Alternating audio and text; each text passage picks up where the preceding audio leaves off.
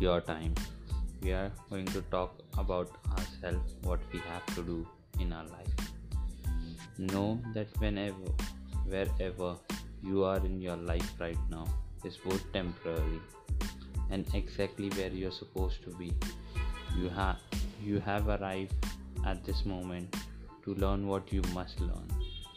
So you can so you can become the person you need to be create the life you truly want even when life is difficult and challenging especially when time is difficult or challenging.